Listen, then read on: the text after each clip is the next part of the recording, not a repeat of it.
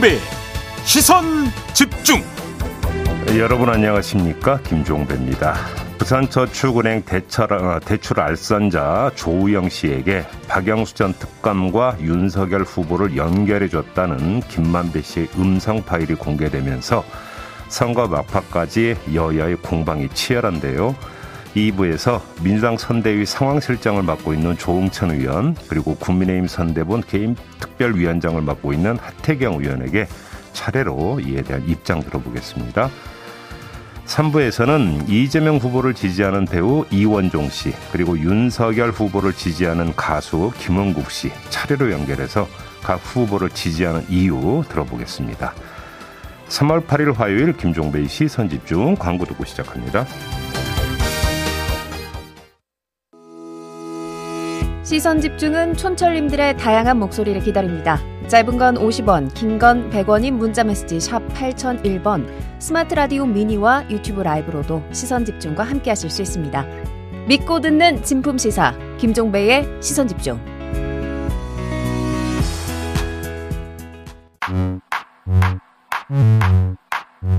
뉴욕에 뉴욕 타임즈가 있다면 시선 집중에는 JB타임즈가 있다. 촌철살인 뉴스 총정리 JB타임즈 네, 더 막내 작가와 함께 시선 집중의 문을 열겠습니다. 어서 오세요. 네, 안녕하세요. 더 막갑니다. 오늘도 삐딱선 정신에 입각해서 주요 뉴스 챙겨 드릴 텐데요. 예. 서정호 님이 내일은 우리의 권리를 행사하는 날입니다. 음. 까짓것 한 표 그러지 마시고 티끌 모아 태산이라고 소중한 한 표한 한 표가 우리나라의 미래를 결정합니다. 맑은 정신으로 투표장에 갑시다라고 투표 독려를 해주셨는데 네. 유영상님은 아 대선이 여섯 번째인데 하루 전까지 결정을 못한 건 이번이 처음인 것 같습니다. 오, 그러시구나. 예. 합리적인 판단이 안 삽니다. 예. 도와줘요, 제이비 형님이라고 예. 보내주셨어요. 뭐 제가 방송에서 뭐라고 말씀 못 드리겠고, 아, 24시간 남은 거잖아요. 네. 긴 시간이거든요. 충분히 숙고하실 수 있습니다. 본인의 이성을 믿으시면 됩니다. 아, 본인의 네. 이성을 믿어라. 이건 예. 본능으로 투표하는 거 아닌가요? 아유, 무슨 얘기예요. 이럴수록 따 져보고. 네.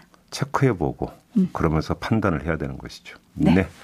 자, 에이스타인 가실까요? 네, 어제 뉴스타파가 보도했던 김만배 씨의 지난해 9월 음성 파일 내용을 저희가 이 시간에 어제 전해드렸는데요. 네. 정치권 후폭풍도 거셌습니다. 음. 어제 시선 집중에 출연한 송영길 민주당 대표는 이 음성 파일로 윤석열 후보가 대장동 몸통이라는 게 드러났다라고 음. 했는데요. 음. 반면에 국민의힘은 음성 파일 중간에 좀 끊긴 부분이 있는 것 같다. 조작 의혹을 제기하면서 예. 정치 공작이라고 맞섰습니다. 예. 특히 대출 브로커 조우영 씨가 2011년 부산저축은행 수사 당시에 음. 윤석열 중수 이과장을 만난 적 없다라고 진술한 검찰 조서 내용도 공개를 했는데요. 예. 여야 공방 어떻게 봐야 될까요? 뭐 조작 의혹은 모르겠고요. 근데 음. 예를 들어서 조우영 씨가 검찰 조사 과정에서 윤석열 후보를 만난 적 없다고 진술했다는 거 있잖아요. 네. 관련 부분 한번 이렇게 비교를 해볼 수가 있을 것 같아요. 뉴스타파가 이 녹음 파일을 공개한 후에 이양수 국민의힘 선대본 수석 대변인이 어떤 논평을 내놓은 바가 있냐면 김만배의 녹취 시점은 작년 9월 15일이다. 그 무렵은 김만배가 화천대유로 막대한 수익을 거뒀다는 보도와 철저히 수사하라는 여론이 들끓을 때다. 네. 김만배는 이때 수사를 무마하고 이재명 후보를 방어하기 위한 거짓말을 한 것이다. 이렇게 시점을 두고 상황 논리를 폈거든요. 네. 그렇게 만약에 지금 이양수 수석 대변인의 이런 어떤 논리를 그대로 가져온다면 조우영 씨의 어떤 그 검찰 진술에서도 또 이런 게 성립이 돼요. 조서 내용을 보면 남욱 변호사의 검찰 진술 내용을 확인하는 과정으로 되어 있잖아요. 네. 그러니까 남욱 변호사가 검찰에서 이 11월 이 이야기를 한 게 이제 11월이라는 거잖아요. 음. 작년 11월. 그럼 그 이유가 되겠죠. 추정을 네. 한다면. 네. 그러면 그 시점은 뭡니까? 윤석열 후보가 국민의힘의 대선 후보로 선출된 후예요. 음. 그러면 그런 어떤 또 상황 요인에 따라서 조우영 씨가 자신의 어떤 진술 내용을 조절했을 가능성도 배제할 수 없는 거 아니겠습니까? 음. 따라서 지금 나오고 있는 것은 거 제가 이게 그러니까 이게 옳다 이게 그러다 이걸 말씀을 드리는 게 아니라 다 상황 논리와 정황에 기초하고 있는 것이다. 네. 그렇기 때문에 확정될 수 있는 부분은 아무것도 없다. 음흠. 이 점을 말씀드리기 위해서 지금 맞세운 것이라는 점만 말씀을 드리겠고요. 네. 그다음에 어제 또 하나 나온 게 있습니다. 그 이재명 후보. 예, 이재명 후보 관련인데요. 네. 이재명 후보가 이제 성남시장 할때첫 수행비서였던 백모 씨가 은수미 성남시장 정무비서관인 이모 씨와 통화를 하면서 네. 아, 대법원 라인 우리한테 싹 있다. 음. 그동안 작업해 놓은 게 너무 많아가지고 뭐 이런 식으로 발언을 했다라는 녹취록을 어제 JTBC가 보도를 했어요. 네, 그래서 대법원에서 무죄 판결을 받았다. 네. 네. 이 부분 같은 경우도 지금 검증 대상으로 오른 거 아니겠습니까? 그렇죠. 물론 여기서 이제 뭐 작업이라고 하는 단어라든지 눈길이 이제 확 가서 꽂히는 부분이 있습니다. 네. 이것도 검증이 필요하고 확인이 필요한 부분인데 이 역시도 말 그대로 녹취록에만 지금 기초하고 있다라는 것이죠. 네. 검증할 게 한두 가지가 아닌데 음흠. 제대로 뭐 하나 검증이 돼 가지고 깨끗하게 정리되고 넘어가는 게 없다라는 점을 좀 말씀을 드리겠고 네. 저희가 여기서 이게 사실이라고 확정할 수 없는 것이라고 한다면 양쪽의 입장을 또 경청하는 자세가 필요하지 않겠습니까? 그렇죠. 그건 2부에서 하도록 하겠습니다. 네, 잠시 후 2부에서 여야 입장 다시 한번 들어보겠습니다. 네. 시선 집중해 주시고요. 뉴스와 분석이 함께하는 제이비타임즈 오늘 주목할 뉴스들 챙겨드리겠습니다. 먼저 첫 번째 뉴스는 어떤 건가요? 네. 어, 송영길 민주당 대표 아마 저희하고 인터뷰한 직후였던 것 같은데요. 네. 어제 오전에 서울 신촌에서 선거운동을 하던 중에 70대 유튜버가 휘두른 둥기에 맞아 머리에 상처를 입었습니다. 네. 곧바로 이제 인근 병원으로 이송이 돼서 머리를 꿰맸다고 하는데요.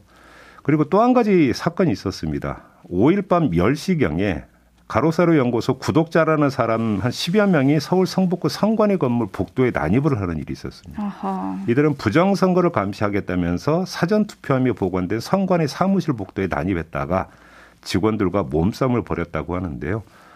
어, 이 직원을 폭행한 두 명은 공직선거법 위반 혐의로 불구속 입건되기까지 했다고 합니다.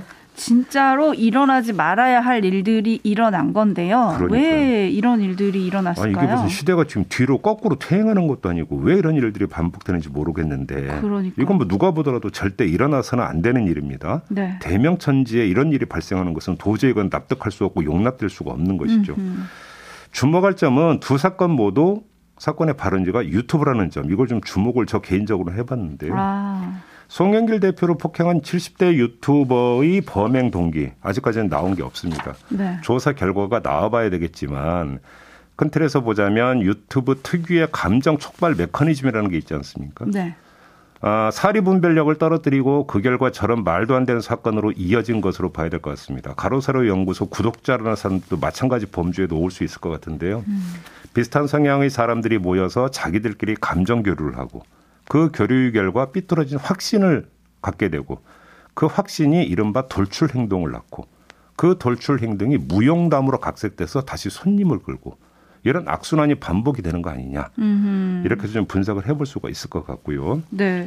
그런데 송영길 대표를 폭행한 사람을 두고 진보 유튜버다, 뭐 계획된 범행이다 이런 말이 또 나오기도 하더라고요. 뭐 그러니까 뭐 둔기를 준비했으니까 계획된 범행이야 맞겠죠. 근데 이제 문제는 사건이 나자마자 일부 언론 같은 경우는 진보 유튜버다 이런 식으로 딱 못 박아버렸더라고요. 네네. 네. 오늘 아침 조간도 보니까 반미 유튜버다.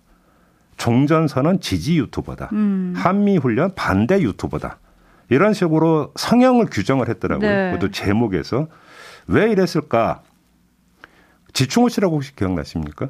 네. 2006년 5월 그러니까 지방선거 운동 중이던 박근혜 씨를 흉기로 공격해서 부상을 입혔는데 아, 이 사건이 사실은 지방선거 막판에 판세에 엄청난 영향을 미친 적이 있었거든요. 음. 혹시 이 사건이 대자부가 되는 것 아닌가 하는 뭐 전망 또는 우려 때문에 미리 차단막을 치고 나선 것 아니냐. 이렇게도 해석할 여지가 있는 것이죠. 음. 지금은 이 유튜버의 상행이 뭐냐가 중요한 게 아니라 이 유튜버의 범행 동기가 뭐냐가 중요한 것이고 범행 동기라고 하는 것은 경찰 조사 과정에서 본인의 진술에 이제 기초해서 나와야 되는 거 아니겠습니까? 네. 근데 먼저 이렇게 이제 그 못 박아버린다라고 한점 같은 경우는 사건의 실체와 이런 것보다는 이 사건의 파장을 먼저 고려했다. 이렇게 볼 수밖에 없는 거 아니겠습니까? 네.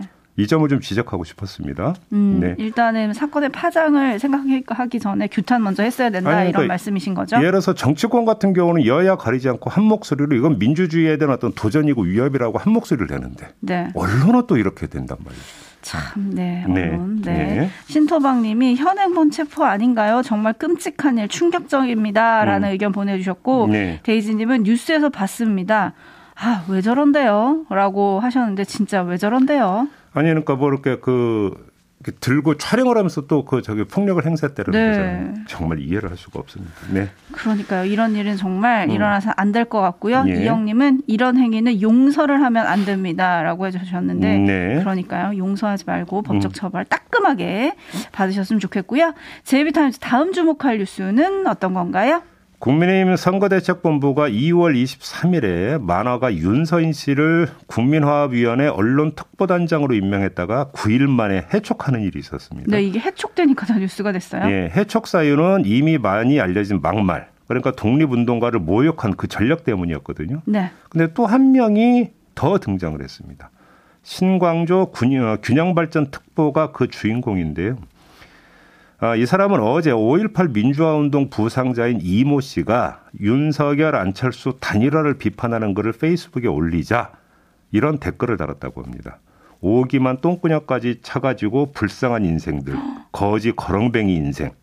이런 댓글을 남겼다고 하는데요. 어, 인용하기도 참. 네, 다른 페이스북 이용자가 누구한테 하는 말씀인지 여쭤도 될까요?라고 물으니까 광주 전라도인들의 그리고 자기 주장만이 정의라는 확신에 빠져 있는 분들에게 하는 말이다. 이렇게 했다라는 겁니다. 이 사실이 알려지자 선대본이 이 사람을 바로 해촉을 했다고 하네요. 네, 제이비가 지금 줄줄줄 읽어주셨는데 그냥 듣기만 해도 소름이 좀 돋는 네. 어, 어떻게 이런 말을 하지 싶은데 이런 인사들이 선대의 직책을 맡았다. 이걸 지금 어떻게 봐야 될까요? 그러니까 두 측면에서 봐야 될 것 같은데요. 윤서인 씨의 경우를 놓고 원희룡 정책본부장이 그의 해촉 사실을 알리면서 이런 말을 덧붙였더라고요. 이런 자해 수준의 위촉을 한 관계자 해촉 등 문책을 선거본부에서 진행 중이다. 그러니까 음. 윤서인 씨를 위촉한 것 자체가 자해 수준의 행위이고 그래서 그 사람을 위촉한 사람을 문책하려고 한다 이런 뜻이거든요. 네. 원희룡 본부장 말대로 이건 자해 수준이라고 봐야 되는 거죠. 아니 윤서인 씨가 그동안 어떤 막말을 해서 어떤 무리를 일으켰는지 이거 많이 알려진 사실이잖아요. 그렇죠. 모르면서 이 사람을 위촉을 했다면 그게 더 그러니까 이해가 안 되는 부분인데 그런데도 이게 걸러지지 않고 위촉이 됐다라는 사실 자체가 의아한 거죠. 네. 이해할 방법이 없으니까 자해 수준이라는 말이 성립이 되는 거고요. 음. 신광조 씨의 경우도 보면 자해 수준이라고 봐야 되는 게 이건 파장 측면에서 그럴 수밖에 없는 거죠. 이준석 대표가 지금 호남에서의 30% 득표를 주장하는 상황에서 저런 막말을 내뱉으면 어떤 결과를 초래하겠습니까? 누구나 다 할 수 있는 사실 아닙니까? 네. 그런데도 막말이 걸러지지 않고 난사가 됐다라는 건 이걸 어떻게 이해를 해야 되겠어요? 음. 조직 내 분위기에 빠져서 감정이 업됐기 때문이다. 뭐 저 개인적으로 이렇게밖에 해석이 안 되는 건데 음. 이것도 결국은 파장만 놓고 본다면 자의 수준인 거 아니겠습니까? 그러니까요. 이것이 제대로 지금 컨트롤되지 않고 있다는 게 지금 문제가 되는 거죠. 그러니까요. 더군다나 신광조 씨가 그렇게 막말을 했던 상대가 사실은 평소에 형 동생 하시면서 지내시던 분이라고 하더라고요. 예. 그래서 너무 충격을 받았다고 음, 하던데 음. 지금 촌철님들도 조금 날카로운 촌철들을 보내고 계신데요. 아몰랑님이 저 전라도인데 망치 들고 가고 싶네요라고 보내주셨는데 아유. 가시면 안 되고요. 그냥 심정이 그렇다 이런 말씀이시겠죠? 선거 막판 되면 좀 분위기가 뜨거워지고 네. 이러다 보면 사실 이해하기 힘든 돌출 행동이나 발언들이 나오는데요. 이럴 때일수록 좀 더 차분해질 필요가 있습니다. 그렇죠. 네, 이 점을 강조하고 싶고요. 네, 초원님은 입에 담기도 부끄러운 저런 말 하면 인지도 올라가나요? 라고 음. 물음표 해주셨는데 표심에 어떤 영향을 미칠지 그것도 좀 봐야 될 것 같고요. 네. 9834님은 항상 해촉하고 이런 사람 끌어들인 사람 책임지게 한다고 하던데 음. 결과는 항상 없죠. 음. 누군지도 모른다. 이런 결과 아닌가요? 라고 꼬집어 주셨고 예. 6656님이 호남에서 30% 얻겠다면서요? 라고 물음표 음. 보내주셨고 음. 상록수님은 어떻게 저런 수준의 사람들이 정치를 하겠다고 점점점 보내주셨는데 네. 촌철님들과 네. 유권자들이 더 스마트하신 것 같습니다. 음, 네. 뉴스와 분석이 함께하는 제이비타임즈 다음 주목할 뉴스는 어떤 건가요? 중앙선관위가 확진자와 격리자의 본투표 방법을 정리해서 발표를 했습니다. 사전투표 때는 임시 기표소에서 투표를 했는데 본투표 때는 일반 기표소에서 투표를 하도록 한다 이런 음, 거거든요. 네. 그리고 시간은 오후 6시부터 7시 30분까지 이건 뭐 정해진 거니까 이렇게 하는데 비확진자 투표가 6시까지 끝나지 않을 경우 확진자와 격리제는 분리된 공간에서 대기한 뒤에 비확진자 투표가 끝난 후에 투표를 시작한다. 이렇게 네. 계획을 세웠다고 합니다. 네, 그래서 확진자와 그 일반 유권자들이 좀 겹치지 않겠냐 이런 논란들이 또 있으니까 음. 확진자 투표 외출 시간을 당초 오후 5시 30분에서 20분 늦춰서 5시 50분부터 나갈 수 있도록 변경을 한다라고 또 추가로 어제 저녁에 밝히기도 했는데요. 이게 좀 그러니까 약간 이제 실무적인 문제를 좀 발생을 시킬 수도 있을 것 같아요. 그러니까 그러니까 일단은 좀 이렇게 돼 버리면 어, 일반 기표소에서 투표를 하게 되니까 투표용지를 봉투나 뭐 종이 상자에 담아서 옮기는 일은 이제 발생을 하지 않겠죠. 그렇겠죠. 근데 문제는 비확진자의 투표가 6시 땡 하면 바로 끝나고 그러면 확진자나 격리자의 투표가 6시 땡 하면 바로 시작이 될 수 있느냐. 그게 이제 보장이 없다는 거 아니겠습니까? 네. 투표소마다 상황이 다르겠지만 이 확진자와 격리자의 투표 개시 시점이 조금씩 밀릴 수 있을 가능성은 배제할 수가 없는 거죠. 음. 문제는 이렇게 되면 이게 약간 이제 도미노 현상이 발생이 될 수 있을 것 같은데 아무래도 이렇게 되면 개표 시점이 좀 개표 개시 시점이 늦춰질 수가 있겠죠. 그렇겠죠. 그렇게 돼버리면은 당선자 확정 시점은 더 늦춰질 수가 있게 되겠죠. 그렇겠죠. 이런 점들을 좀 고려를 해야 되는데 제가 볼 때는 이거 문제가 아니라 불가피한 측면이 있죠. 음. 일단은 이렇게밖에는 그 방법을 짤 수가 없는 현실적인 측면이 있다라고 하는 것들은 저도 이해가 되는 부분인데 네. 문제는 이제 그 6시 즈음에 겹치는 부분을 얼마나 현장에서 매끄럽게 잘 관리할 수 있느냐, 운영할 수 있느냐 이게 관건일 것 같습니다. 네. 그래서 애초에 투표 시간을 더 연장하자. 왜 3시간 연장하는 안도 국회에서 제시를 했었잖아요. 원래는 9시까지였어요. 네. 그때 이제 국회가 9시까지 하자라고 하니까 선관위가 자신 있다라고 하면서 7시 반까지를 받았다. 이런 이런 뉴스가 어제 다시 한번 네. 보도가 되던데 성관이가 애초에 왜 그랬을까요? 그러니까요. 그러니까 그 자신들의 어떤 그 실무 능력을 과신을 한 건지 아니면 확진자가 이렇게까지 늘어날 거라고 예상을 못 했던 건지는 모르겠습니다만 둘 중에 어느 것이든지 간에 오판이다. 네. 그거는 지금 돌아가는 상황 보면 그렇다고 봐야 되는 거 아니겠습니까? 그러니까요. 근데 어차피 이제 공은 떠난 거고요. 지금 여기서 다시 돌아가서 더 법을 또 바꿀 수는 없는 거 아니겠습니까? 못 바꾸죠. 이제 상황을 얼마나 매끄럽게 잘 관리할 수 있느냐 여기에만 모든 걸 집중을 해야 되는 거죠. 네, 김종인님. 코로나 시대의 첫 투표도 아닌데 선관위는 쇄신 좀 세게 하셔야 합니다라고 보내주셨고요. 봄빛님은 확진자들이 정말 1시간 30분 만에 투표가 가능할까요?라고 음. 보내주셨는데 음. 사전 투표 때도 사실은 이렇게 많은 유권자가 몰릴지 몰랐다라는 게 선관위의 입장이었잖아요. 네. 근데 지금 6시부터 7시 반까지 1시간 반 안에 투표를 해야 되는데 음. 투표소에 얼마나 많은 확진자가 올지는 사실 지금 알 수가 없잖아요. 그 아무도 모르는 거죠. 사실. 네. 그래서 대응이 좀 잘 될까 이런 우려들이 좀 있으신 것 같아요. 네. 그리고 제발 그 투표소마다 또 그 뭐 말도 안 되는 혼선이 발생하면 안 되는 거니까 네. 그 현장 관리에 대해서도 그러니까 아주 그 매뉴얼을 잘 짜가지고 일관된 그다음에 일률적인 지침을 좀 줄 필요가 있다. 이 점도 함께 말씀드리겠습니다. 네. 확진자들 저기 안내하고 대응하는데 방호복도 입히지 않았다 이런 보도도 또 어제 나오긴 했거든요. 예, 예. 2623번님이 현직 초등교사입니다. 음. 내일 투표 종사원에 동원되었습니다. 음. 학교별로 2명 의무 공문으로 참여하였는데 새벽 5시부터 6시로 알고 있었는데 어제 선관위에서 방호복 입고 7시 30분까지 확진자 투표를 지원하라고 했습니다. 네. 공무원이니까 협조하라고 하더군요. 음. 다음 날 아이들도 지도해야 하는 입장인데라고 해서 보내주셨는데 음.